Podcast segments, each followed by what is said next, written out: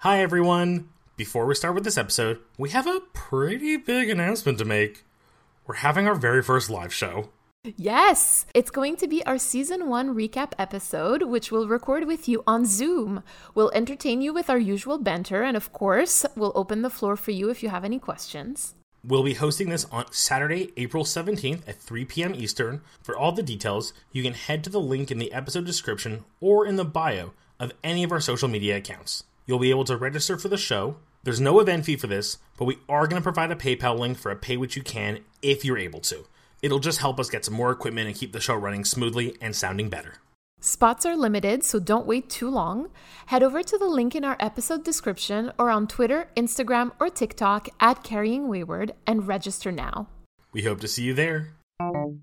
Welcome to Carrying Wayward, a supernatural podcast for fans who aren't ready to let go and newcomers to the series who are ready to jump in. I'm Marie Vigourou.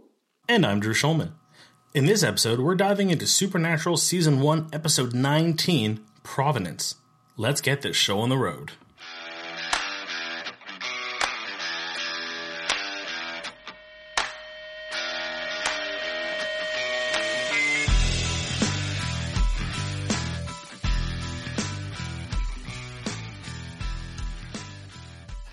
If we can begin this episode, I would just like to say I felt a little seen by a part of this episode. Oh my goodness, please tell me. I had no idea what the word provenance meant. Like, I really didn't know. So when Sam kind of calls out Dean for the exact same thing, I was like, oh, I feel stupid. No, but you know what? I feel like Sam does that a lot where he calls out Dean for not knowing things, but also like Dean didn't even go to school properly. Dean never Good went to university, never went to college, never went to technical school or anything like that. Dean barely has a GED. And you can't really blame him for not knowing what the word provenance means. Question then Did you know what it meant before this episode? Yes. I feel like it's not a very common term. Like, I'll even go so far as to say I'd read the episode title, like it's mm-hmm. on the screen when the episode begins. I have it at the top of the screen as I'm streaming it. And in my head, it was still the word providence, which I didn't know what the connection oh. was. So when, Okay. so when when Dean literally says, "Oh, you got the providences," and he goes, "No, the province provinces." Ugh, I can't even say it. providences, and corrects him on it, and like actually i think within the universe of the episode is a really smart way of saying we have this specific term we're going to use for this episode let's explain it naturally without being weird or making people confused well done but i just i connected with dean on a very different level for once and i appreciated that Oh, Dean, I love that. I love that you got to appreciate him a bit more. If I'm being really honest, provenance is a exists in French. La provenance Oh, okay de quelque chose. So it's like where something is from. So that's how I knew what it meant. So I, I guess I cheated a little bit. you know what no use the tools you got girl hey, good on you but there you go and a, and a little and a little french lesson for the listeners Well, then, Drew, are you ready to recap the episode for me? i think two minutes should be more than enough but let's see what happens I'll count you down. Three, two, one, go. we open on a couple coming home and buying this really creepy painting they put up in their vestibule, and things get sexy until things get murdery. Uh, cut to the brothers coming to town because I forget why they're coming to town for this episode. Actually, what lured them there, except for the weird murder because the house was locked from the inside and something killed them. Uh, they try to go look into it, figure everything's already gone, go to the um, auction house that sold the painting in the first place, and we meet a lovely female character who actually has some personality and is really interesting. And I wish she would come back, but I'm sure she won't. And Dean is all like, I guess you gotta go be with her now because you're both smart people. Uh, this eventually leads them to figure out through the provenance that this painting has been in the home of a bunch of other people who die the exact same way. And they go, they steal the painting, they burn it, and that doesn't work. So they go after the clearly the killer in the painting, find his bones, burn those, because that's gotta work now, and they're wrong a second time. Strike three, they are now trapped in the house, the little girl who is actually the murderer in the painting, while Sam is protecting Sarah in the house and trying his best to save her. Dean is off to the mausoleum to go burn the doll because her hair is her remains. And we actually get a Pretty easy conclusion, and Sam gets his first kiss of the series that isn't his dead girlfriend? Time. Oh my goodness, that was morbid. 31 seconds left. Congratulations. Oh, okay. I was afraid. I, I, I really couldn't tell if this was going to be a really long one because it was a lot to cover, or if it was going to be a lot shorter than I expected. Did I miss anything major? I'm just going to point out a couple of things for the long game. First of all, I'm going to ask you to remember Sarah, and I will leave it at that. Okay. Then, I don't know if you noticed, but the Impala is filthy in this episode. I think it's to make like a contrast between the beautiful cars that are there and then to show that the Impala is just dirty and but this rarely ever happens in later seasons. Dean is actually really really careful with the car. He makes sure that she is always clean and presentable like regardless of how many times the boys actually like eat or sleep in the car, the car is always immaculate. I understand that they wanted to contrast something, but that actually turns out to be something that's a little out of character for both the car and for Dean. Yeah, I don't think it really hit me until now that the car is always sort of like, despite the lifestyle they live and the kind of back roadsiness and like how they're always sort of staying at like not like dingy motels, but they're never staying anywhere really mm. nice that it stands out how nice the car always looks. It always feels clean. It just feels yeah. a little older because it's a classic car, but it seems to be in good shape. Yeah. So having it not be as pristine this time, I think you're right, was very much just to point out how it's like not a luxury car because realistically, you think a bunch of rich guys showing up at a, an auction house, a vintage car like that would probably be normal. So it needed to be dirty to stand out.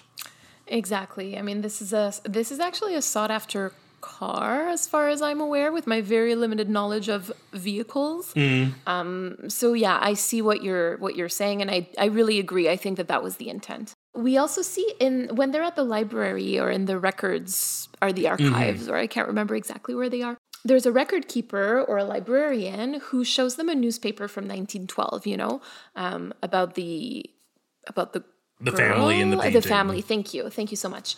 Um, this also happens to be the on the front page the Titanic sinking, right? Which threw me for a loop because it took me a solid like second or two to realize he wasn't referring to the Titanic, and I'm like, this family was on the Titanic. How does that tie in? I'm so. Oh no, it's just an article on the side. Okay, the Titanic's just like a weird, a weird pull.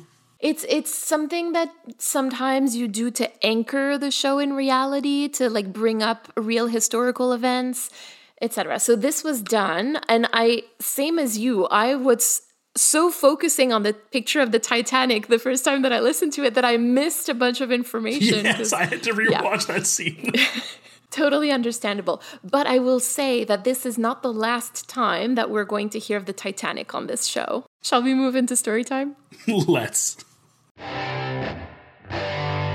All right, Drew. So clearly, this was a Sam episode, right? I think both agree on that. Yeah. And it doesn't really have to do with like Sam's story of being chosen for anything, right? Like, I don't want to give away too many details about that, but that's not part of that arc, right? No, and I didn't feel it was. This really seemed like a get to know you, Sam, and in this case, dealing with sort of his moving on since Jess, because as I alluded to in my recap, I said this is his first kiss post Jess. Do we ever see him kiss Jess?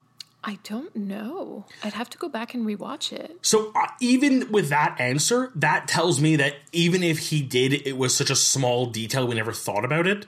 So the fact that this is his first time, and yes, it is really like a fake out at the end, which is kind of relevant if you think about it, and we'll get into that later with critical time it really is the first time we see him and I guess this is the television way of opening up to somebody and having a romantic moment. Yeah, and I totally agree with you. I think that this was interesting because specifically because so we've seen how Dean deals with relationships in general, right? We've seen him flirt with women, we've seen him I would argue flirting with men too, um, mm-hmm. um, or at least, you know, cl- there was something there with men as well. So we're starting to see how Dean deals with romantic and sexual relationships, mm-hmm. but we've never really seen how Sam fares in those aspects, right? So I think that this was an opener episode to kind of walk us through Sam's process and Sam's approach to these. Yeah, it feels a little bit like a sequel in a sense to uh, Hookman. Ooh, yeah. In the sense that this is this was the uh, this is the second time we're introducing a female lead who is very much there to be with Sam and not with Dean. In that episode, there's sort of the illusion of I would like to open up to you, but I can't because I've been hurt and I don't want to hurt you. We then kind of get the conclusion to that story with Sarah here. And it helps us kind of paint a picture of what Sam is looking for and what Sam either needs or wants. All right, so now we're definitely ready to start at the top of the episode. So we're starting in a bar, and Dean is clearly in the process of picking up a girl, right? There's even a reference to Brandy with a Y or an I. And now, Ugh. if you remember, yeah, right? Sorry, yeah, there just you go. gagging on no. some of the tropes. I don't know if all of our listeners will remember this, and I don't even know if this is still a thing today, but at one point in the early 2000s, there was this idea, this gimmick, I guess, that like girls with names ending in I instead of a Y were somehow easier to sleep with than other girls. Yeah. yeah, from the from the male perspective, the way it was always sort of portrayed in media to men was this is a girl who is doing something to make herself seem more fun and to get get more attention. Thus, they were looking for a man to bring them home or to hook up with, which for so many reasons is a problem, but the fact that he asked that question kind of alludes to the are you a little more open? Is this going to be easier than I expect? I think is almost. Am I getting laid tonight? Essentially, is the question. I, I don't. I, honestly, I'll, I'll even go as far as saying I don't think he has a question of whether he is or isn't. I think it's just a matter of how much effort do I have to put in. Oh. which is which is both really bad and really bad in other ways. I'm torn on this because there's this I, I also don't want to slut shame here in the sense of like if two people find each other attractive are both consenting and want to sleep with each other without knowing each other all that well mm-hmm. i am all for it that is great for them Oh yeah, no. I think I think the shame here is is less. I'm I'm not shaming either of them. I'm shaming Dean's attempt to see how much effort do I have to put in to get this. Like you know, again, you're right. If they want to go ahead and do what they want to do, they're consenting adults, all two or possibly three of them. We might find out later. Just Dean, like put the effort in. Don't look for shortcuts. Come on. I agree. You know what? I agree, Drew. Thank you. Thank you so much. I do want to say I do kind of like the idea that Dean was also trying to pull Sam into this interaction Oh, Drew, you're reading my mind. so, yes, Dean. So, not only is Dean picking up a girl, but he's also trying, like you said, to pull Sam into this interaction. Mm-hmm. And Sam does not care. Nope. He has no interest for quote unquote hot friend. He's actually calling Dean over to talk shop, right? Like his yeah. focus is on the work. He wants to find what's happening with that family, what happened to that family etc. But so, like you said, he's Dean is offering to set him up with hot friend, and Sam replies, "No, no, like I can get my own dates." And then Dean says, "But you don't." Then Sam like kind of gets a little defensive and goes, "Well, what's that supposed to mean?" And here I find Dean's reaction to be really interesting, and I'd like us to scratch at that a little bit because Dean hesitates. He's like, and like you can tell if you watch it if if you pay close attention that he like has a bit of a panic moment where he's like, "Oh, I don't want to talk about that." He immediately drops the topic. And the only time that we've really seen Dean drop subjects immediately with Sam is when it relates to sexuality. And mm-hmm. so I'm sort of hmm. wondering like how because the last time that that happened, remember it was in Bloody Mary, they were talking about secrets. And Dean dropped the topic like it was hot and now he's doing the same. And so i'm wondering like what and at the time we had thought that maybe dean had a secret of his own that he didn't want to share with sam. Now mm-hmm. we're at the point where we're talking very openly about dean being bisexual. And so i think we can safely assume that that was the secret he was keeping from yeah. sam. But so what can we read about this? What can we read? About dean i think it just it I think this does go a little less deep than I wanted to go with Dean. I think from Dean's angle, this is really just a respectful moment. This is him realizing he is touching on a subject that might be more than just having fun at a bar talk. And he goes, you know what, like, I am about to step over a line I shouldn't step over in this situation. It's a conversation we can have as brothers, but not right here. you clearly the last time you got a girl was your girlfriend Jess, who we all know how that ended. I'm going to back off now. I have I have touched the button and I've realized I shouldn't press it. Yeah, I fully agree that on Dean's part is it's to be respectful, right? But then what about on Sam's end? And I think from Sam's end, it does show us that he is. It's it's a bit two sided. There's the part of it that's kind of the I can clearly get a woman. You you met Jess before all this. Mm-hmm. I'm not worried about that, but this isn't where I want to be picking up a girl, and right now isn't the time for it. Whether that be I'm not ready or this isn't the right time right now is kind of up in the air. Mm-hmm. I think he's trying to say now is not a good time because we're working, when really what he means is I'm not ready yet. Okay. Which is very evident in the way we see the uh, date with uh, Sarah go. I think that there's something a bit deeper, and we're going to come back to that actually. Actually, we're going to come back to it right now. When Sam and Dean are in the motel room and they're talking, actually, after his date with Sarah, it, it's really interesting to me that they're at opposite ends of the room. So visually, there's there's a huge distance between them. Mm-hmm. It's a kind of distance that we haven't really seen the brothers have a conversation at in the show so far, when you think about it. No, you're right.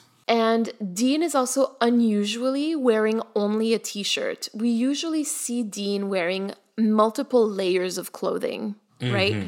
And there's a lot of talk, and I mean, this can be interpreted in many ways. It can just, it can be quote unquote just fashion, but this is television. So there's always a meaning behind why people wear the things that they do, etc.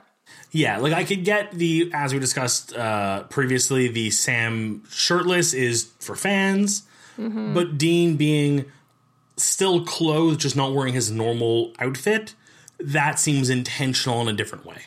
Exactly. So the way that it's interpreted is that the the layers of clothing are actually Dean's like layers of emotional protection. There's many interpretations of this. One of them could be that it's a way of keeping his true self secret. But here he's really only wearing a t-shirt, which is unusual, so we need to look at it as unusual. So to me that shows that he is wanting to be emotionally vulnerable with Sam. Yeah, he's letting his true self through in this conversation in this moment.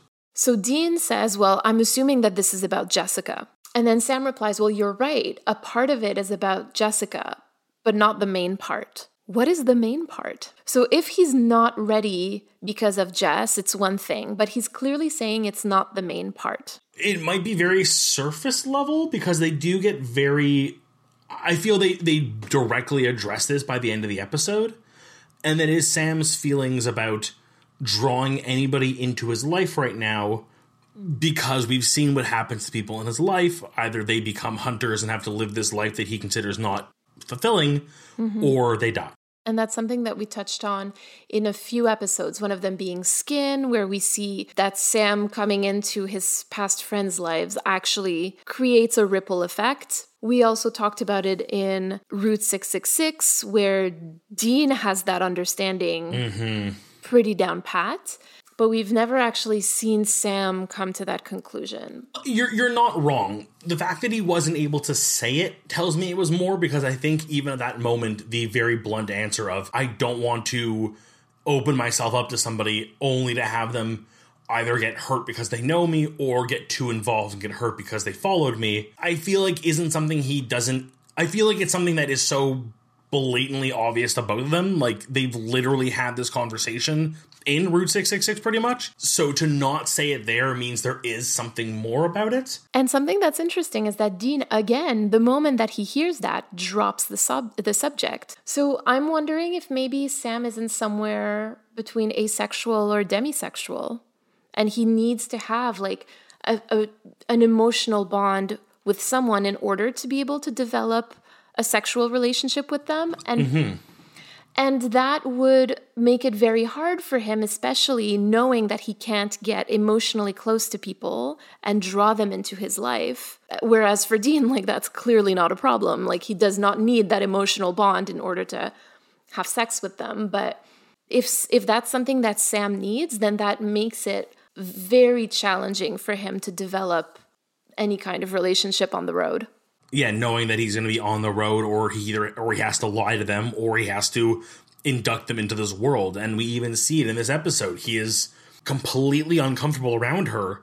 And yeah, it kind of comes off as the goofy, like, oh, I think you're pretty and I'm just a boy. But I think it really comes down to he doesn't want to fake this relationship with her because he actually sees something in her.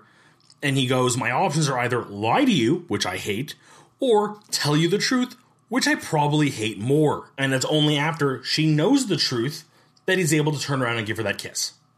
There you go. Once the emotional bond is actually established. So you brought up the conversation between Sam and Sarah where he you know she she knows the truth at this point. They're I think they're Yeah. waiting for Dean, right? Yeah, for some reason, Dean has gone in to get information out of a library, which seems so weirdly out of place for anything, but I guess for the plot it works. So Well, I'll let it go. No, but I can totally imagine Dean being like, again, kind of like when Sam and Sarah are going into the house, like to check on the painting. He's like, no, no, you go, you go, you go. I'll stay here. I'll, I'll, or like, you stay here and I'll, I'll go into the library. Like, don't worry about it, Sam. Like, I Hey, got it's, this. it's, it's the room with all the books in it. I know, I know, I know. I'll just ask someone. Can you show me to the library, the library. the book museum, where I can take the books? oh my God, we're making jokes, but Dean is actually really smart. Oh my God, we're so mean. He is, but I feel like he's also the character who would make those jokes about himself or would play up that character because he enjoys it. Like he doesn't want to come across as smart, so he plays dumb, but he actually really knows his shit. Oh my goodness, he is so freaking smart. I love Dean. Okay, so that conversation, I'm trying to keep us on track. That conversation between Sam and Sarah, they're clearly ha- like they they're clearly coming at the conversation from very different perspectives, right? Um, so he doesn't want to bring her into his life because he understands the danger and he has lived the consequences of that danger. And Sarah's like, You don't actually get to make my decisions for me. I can get to I get to decide who I involve myself with so long as I know the truth. And knowing the truth, I would choose to be with you. So that's her stance. His stance is quite different, and we've already talked about that. And I was wondering like if you had to pick sides, whose side are you on? Sarah's right. Number one, she's not an object. She can make her own decisions. And now that she's been presented with the facts, I think she's allowed to say, listen, given what I know now, I would like to continue seeing you. Ultimately, what it comes down to is everyone should be allowed to make their own choices. Yes, other people's opinions can play in. You can't make choices for somebody else. And that is the big deal. Is Sam is trying to make a choice for Sarah, whereas Sarah's saying, I'm making a choice for me. Sam, by all rights, can say, Listen, I respect your choice. However, I can't handle that responsibility. I am not going to continue going out with you, which is fair. But he has to say he's doing it for himself to protect her, not, no, no, no, it's for you. I'm doing this for you. No, no, you're afraid, you're doing it for you. Every time that I've watched this episode, I've always sided with Sarah because there's this trope in media that I really hate. And the first time that I ever encountered it myself was watching uh, one of the Spider Man movie. And it's, you know, Peter Parker who tells Mary Jane Watson that, you know, he can't be with her because it's too dangerous for her to be with him. And so, ever since, there's this running joke between me and Rochelle that whenever this happens, where a guy tells a girl, no, we can't be together because it's too dangerous for you, I'm like, oh, he pulled a Peter Parker. And so, my reading of this was always like, ugh, Sam pulled a Peter Parker. All right, okay, whatever. But now, honestly, with with the discussions that we've had about Sam this season, I really do think that yes, he's he's saying that he's doing it for her, but I really do think like you said that he is doing it for him. He is doing this to protect himself from another heartbreak.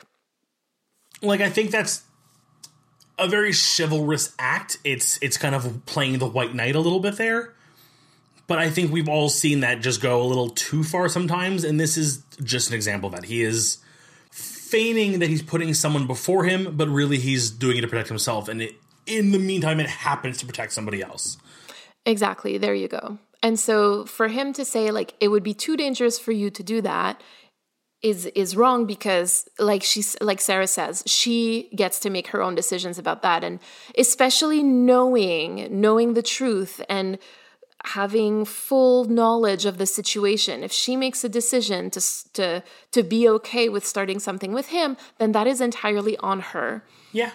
but the fact that despite that sam still doesn't want to makes the whole thing not about her or not about him wanting to protect her but him wanting to protect himself and i think i just found my crossroads Ooh.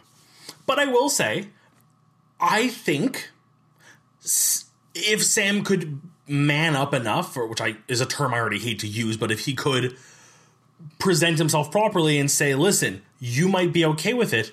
I'm not okay with it, so I'm going to choose to not move forward in this relationship." I would respect that so much. Oh absolutely absolutely It just unfortunately in a TV world might not come across as nice. why though I feel like it just sort of makes him look like a greedy character when in reality it's not. It's instead a human being, in this case, a male character, talking about their emotions and their mental health and their abilities to cope, which is a big no no for men in society, apparently.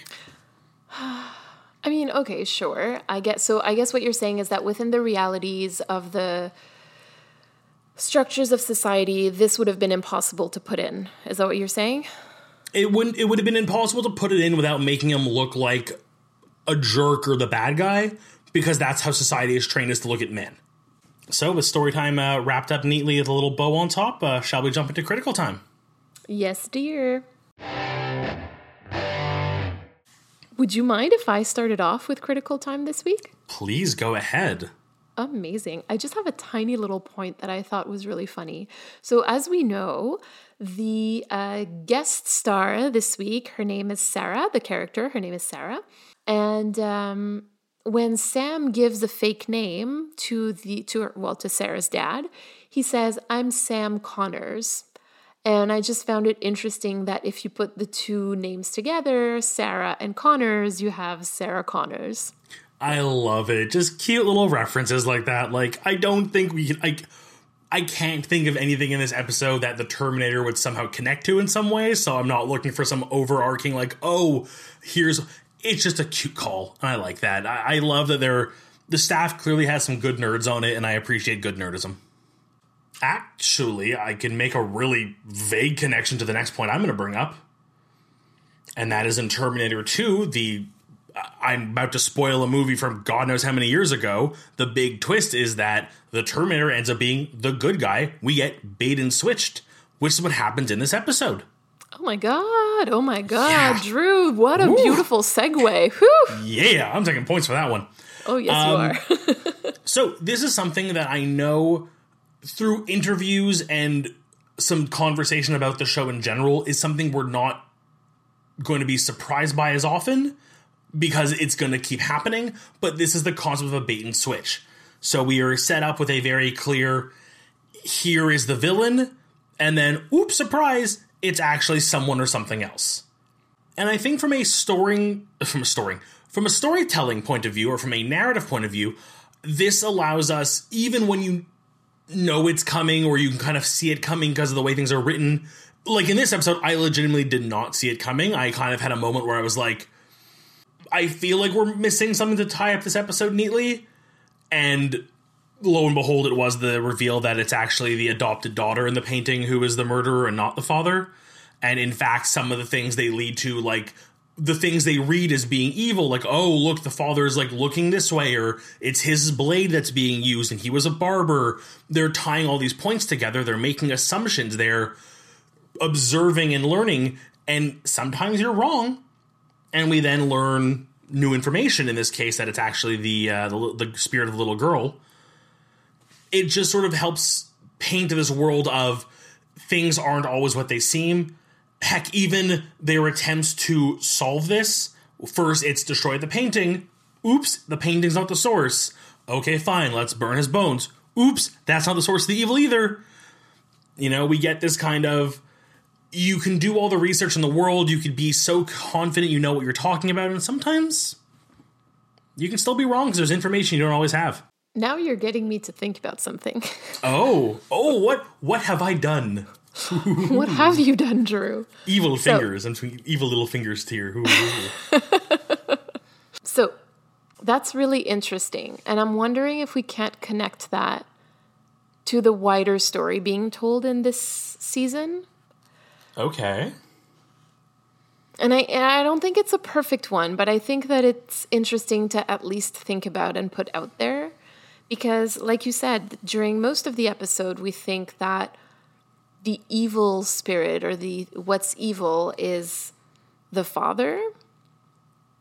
But it turns out that the thing that is evil, or at least that has evil in them, is one of the children. And somehow that sort of relates to the Winchesters. Like I said, I have some vague knowledge of where things in this story do go, especially given Sam's chosen one complex, which doesn't really get touched on this episode much. No. Are you implying that there might be something evil lurking within Sam? And that it may or may not be tied to, I'm going to say, a parent? Well, yes. Interesting. That's interesting. Uh, hopefully, Yeah. those of you who have seen further in the series than I have can relate to Mary's point here more than I can, but hopefully, I'm on to something. I'm intrigued. Yeah, we'll definitely be coming back to that, but I had never really thought about it that way before. Hmm. Yeah, so thank you for bringing that up. I'm glad I could. So this week we actually have a really short critical time because we didn't have that much to say about this episode, but we do have a fantastic uh, voicemail this week. Yes, we do. Hey, Carrying Wayward, uh, Mike here. So, in your Benders episode, you guys discussed the difference between how Dean and Sam handle being the chosen one. Dean meets it with reluctance, but it fits Sam like a glove. And I want to get back to that conversation because I think that that's important as it relates to Dean's queerness. Uh, so, I think that there's a lot that goes into sibling dynamics, of course. Um, Dean's reluctance and faith really does seem to fall nicely into deeper aspects of not only his queerness, but how uh, we can use that as a lens in viewing this continuous thread we see with him related to his sense of internal unworthiness and shame. Uh, I'm going to use my own life as an anecdotal sample here, and it's because I know that there are some pretty common themes among people growing up queer. But although common, please don't think that I mean this in any absolute kind of way. For queer people, everyone's lives are different, and we should never forget that because only a Sith deals in absolutes. So, that said, before I knew that I was gay, I knew that I was different than the other boys and that I was the one who wasn't the, you know, quote, quote unquote correct way to be. Big air quotes there. As a queer big brother to not a queer little brother, Dean's sense of unworthiness really resonates with many things in my life and growing up with my own Sammy. My brother just intrinsically knew that he deserved good things, and I could never understand where that came from in him. I think I get that now, though, as life, with its super heteronormative standards, sting and traumatize kids quickly and deeply, and queer kids learn to internalize shame and unworthiness as part of their first education. So, for my brother, things often came so much easier to him, and I realize now that a big difference is that my brother never got in his own way. Whereas for me, I think a lot of self sabotage came from, you know, quote unquote, knowing I was something that was, and big air quotes here, wrong, not worthy, the throwaway child, um, because my brother was clearly the, you know, correct version of what a boy or a son was supposed to be. So, from what I see now, I think that I was trying to keep myself in a world that made sense, and a world that made sense meant that I was unfit to be worthy. And oh boy, is that not Dean. To be honest, I think I might have always recognized that within Dean, even back as far as 2005 when I was 20 and the series just begun. I mean, if you compare Sam and Dean, Sam definitely has better boundaries for himself and the way he interacts with his world, whereas Dean operates from survival mode and is happy to sacrifice himself or at least parts of himself for others, even if they don't deserve it, and as long as that doesn't interfere with his blood or found family.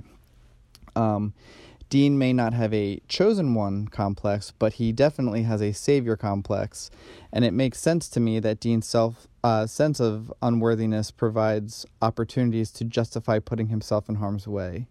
And that is where things start getting sticky because we can't talk about Dean's unworthiness without recognizing his savior complex and also his great capacity for love.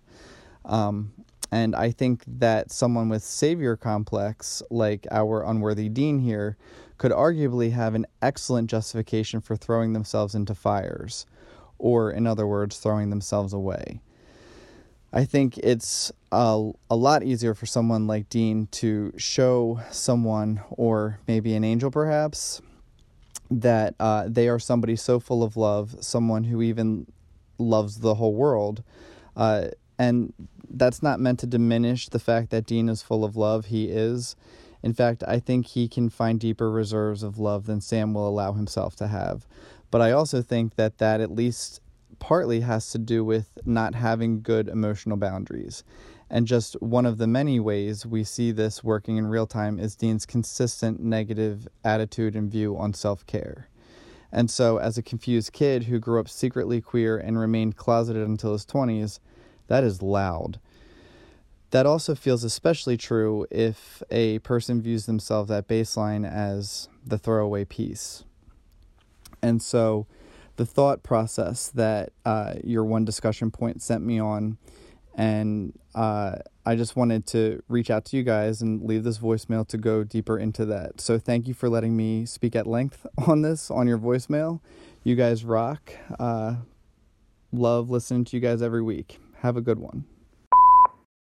Let me start by saying, just first of all, a huge thank you to Mike and to everyone else who's reached out to us, who's communicated with us. I just, it, my heart just melts daily as I see communication. And to go so far as to give us such a personal story and to connect with us in such a, a huge way, I might start crying while recording. I'm trying not to but I do want to touch on what you said, and I think it is such a valid point. Weird how I connect to some of it in a weird way, but that's something I had to explore on my own, I guess, apparently. You're right, there is this level of Dean that just seems to feel, like you said, unworthy. When you do paint the picture the way you have of being someone in society who you feel, who feels as if they are not worthy, it's hard to suddenly have that view change.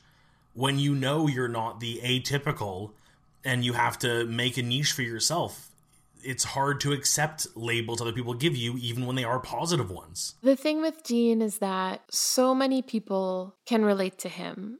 And the people who do relate to him in ways that are so profound. He he truly is like a a beloved character. Sorry.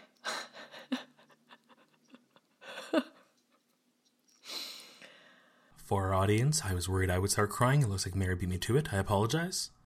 I think what really got me in your message, Mike, was when you talk about him having, you know, fewer emotional ba- boundaries than Sam and potentially also more emotional reserves. When you have that mix of really deep emotional reserves and very poor emotional and personal boundaries and a sense of unworthiness and you end up with a character like Dean who is always giving and giving and giving to his loved ones without expecting anything in return because he does not believe that he is worthy of their love. I think that that is something that a lot of people can relate with, relate to, um, especially as you mentioned, uh, growing up as a as a queer child.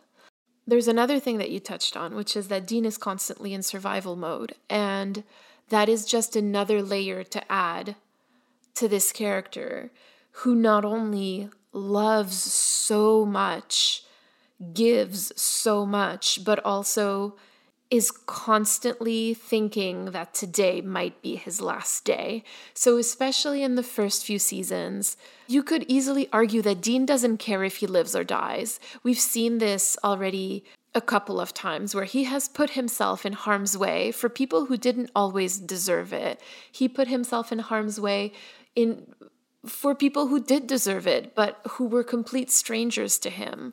And so I think that that's a really interesting observation to make and to relate it to his own experience and how that brings him to this space, his, this mental and emotional space is just really, really powerful. And I will also touch on one other thing our lived experience is how we relate to one another. So you said, you know, that your experience is not universal, and that's perfectly fine and true. Mm-hmm. But clearly, it's also an experience that other people will relate to. And it's also valid evidence in the sense that there are a lot of instances where somebody's lived experience is valuable information. And so you know, we tend to think of ourselves as, oh, I'm just an anecdote. But no, our experiences are real. Our experiences are the product of the circumstances that we've been put into, and therefore they should be studied for what they are. Thank you so much for sharing this with us. It really means a lot. And I hope that your message has also resonated with other people, other people who listen to this podcast. So thank you so much thank you. And if I can just wrap up this with two more comments, I want to. I mean, just a thousand thanks, and I want people to understand that you are all deserving mm. of love from the people you choose to surround yourself with and from yourself. Some days might be harder than others. We've all been there, and we all have to have someone who can talk us through it, and we have to appreciate those people and find the people who can do that for us.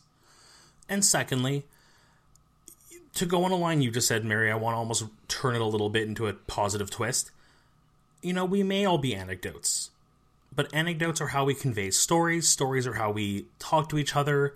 Talking to each other and sharing our stories and anecdotes are how we grow and how we learn, how others learn from us. And if something you do can become an anecdote that whether it brings a smile to somebody's face or teaches somebody a lesson, you be proud of that anecdote. You share it wherever you can, and you do what you can do to make your life and other people's lives better. So, thank you for taking your own life experience, forming it into a bit of information you could share with us and our listeners, and in whatever way that affects the people listening, I can only say it will help people grow and change and love. Thank you. So, for our crossroads deal this week, if you don't mind, Drew, I will again get us started, if that's okay. Please. You already kind of hinted you knew where you were going with yours, so I'm yeah. excited to see where you're leading us. Thank you. So, I wish that Sam had been more upfront about the reason why he didn't want to pursue a relationship with Sarah. And I'm not saying like that he should have said, I am asexual or demisexual. I'm saying that I wish that he had told her that while he was, I don't know, flattered or happy that she was willing to take the risk of, you know, taking the relationship further, he was just not in a space where he could handle heartbreak should anything happen to her yeah, I wish that he hadn't made it as if he was doing her a favor and that mm-hmm. he had been mm-hmm. more upfront about it being about him and not about her. But now I'm thinking, okay, well, what would I give up? And I think what I would give up is the kiss at the end. yeah, as much as the kiss, I feel like did act as a very TV way of being like, look, he's growing a little bit. It almost kind of defeats the point. You're right. Interesting. So for mine, it's a little so still on the Sarah subject. I feel like she's a very great character in this episode. I would have liked to have seen her more involved, less romantically, and more research. Okay. I would have liked to have seen, you know, Dean trying to be like, "Oh, take her on a date, take her on a date, get romantic." I would have liked to have seen Sam try and do it more his way and saying, "Hey, while I'm in town, I'm doing some research on some of the paintings and objects from this house or from this sale." I'm doing. I know you're a fan of the painting. Would you like to come with me and do some research? Like it's like almost like like you can make fun of the fact that it's like a high school level. Like let's go to the library date. But I feel that is so very Sam. And I feel, given we know about Sarah, she would have been like, You want to take me on a date to a public library to go look up old paintings? Having that moment of Sam being like, Oh, yeah, now that you said it loud, and her being like, Yes? Yeah. and I think it would have helped form more of a bond because even though there is an attraction, it never seems to be anything more than surface level, really. Like it's really just like I'm attractive, you're attractive, we're on a date. I'm being cute and funny. You're being kind of shy and not saying much. We're a couple now apparently. There's there's nothing there. Let her get in and then even when you have the reveal of the painting, it could even be a little more emotional because she realizes something's up. And then give up. I mean, I would give up the date and the kiss. I'd give up the whole romantic side of it and let it be more of an emotional connection that just has him wondering. Yeah, I agree that the whole date was pretty uncomfortable, although I think that that was the goal to show Sam being uncomfortable. Yes. I, I think that really was the point of the date. You're right. But I think you could still get those same points across with her being a little more flirtatious, not like over the top, but like, you know, make a comment about like, oh, you know, like when I was in high school, this is where, you know, couples would come to make out, you know, secretly and have him be like, I don't know how to respond to this. What the hell? Oh my God.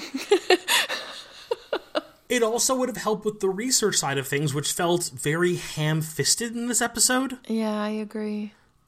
Like Yeah. the three major points of research we get are the provenance, the namesake of the episode, which could have even been better done if it was that was the first date was them looking over and her calling it a date and having Sam be baffled by it. then there's the guy in library who just happens to be a weird fanatic for this murder case and this painting for no reason that is just out of nowhere and super weird. And that could have been someone who actually knew about the painting because they'd sold it. I don't know, like Sarah. And then the final one is, hey Dean, go into the library. I mean, at the end of the day, the whole goal of this episode was to show Sam with a girl. Really, that's what it was. And so they've achieved that. They've done that. But I feel like there would have mm-hmm. been ways to to be more authentic with how I would imagine Sam would like to go about this and not how 2005, 2006 at this point society would have wanted Sam to go about it.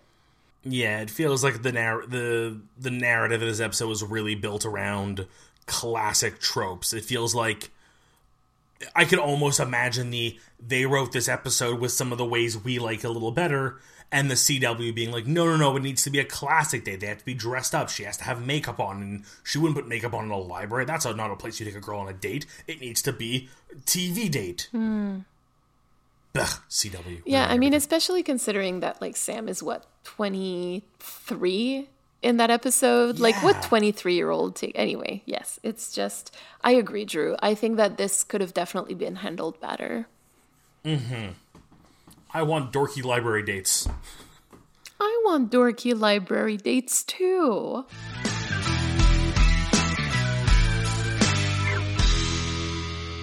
You've been listening to Carrying Wayward, a supernatural podcast produced by Rochelle Castellano, hosted by Mary Vigouroux, and myself, Drew Schulman. This week, we'd like to give a huge thanks to Mike for his voicemail. Help us keep the conversation going. You can send us a voice recording yourself at carryingwayward at gmail.com and follow us on Twitter, Instagram, and TikTok using at carryingwayward. Subscribe on Spotify or Apple Podcasts for weekly content, including special episodes. Until next week. Carry on, our wayward friends.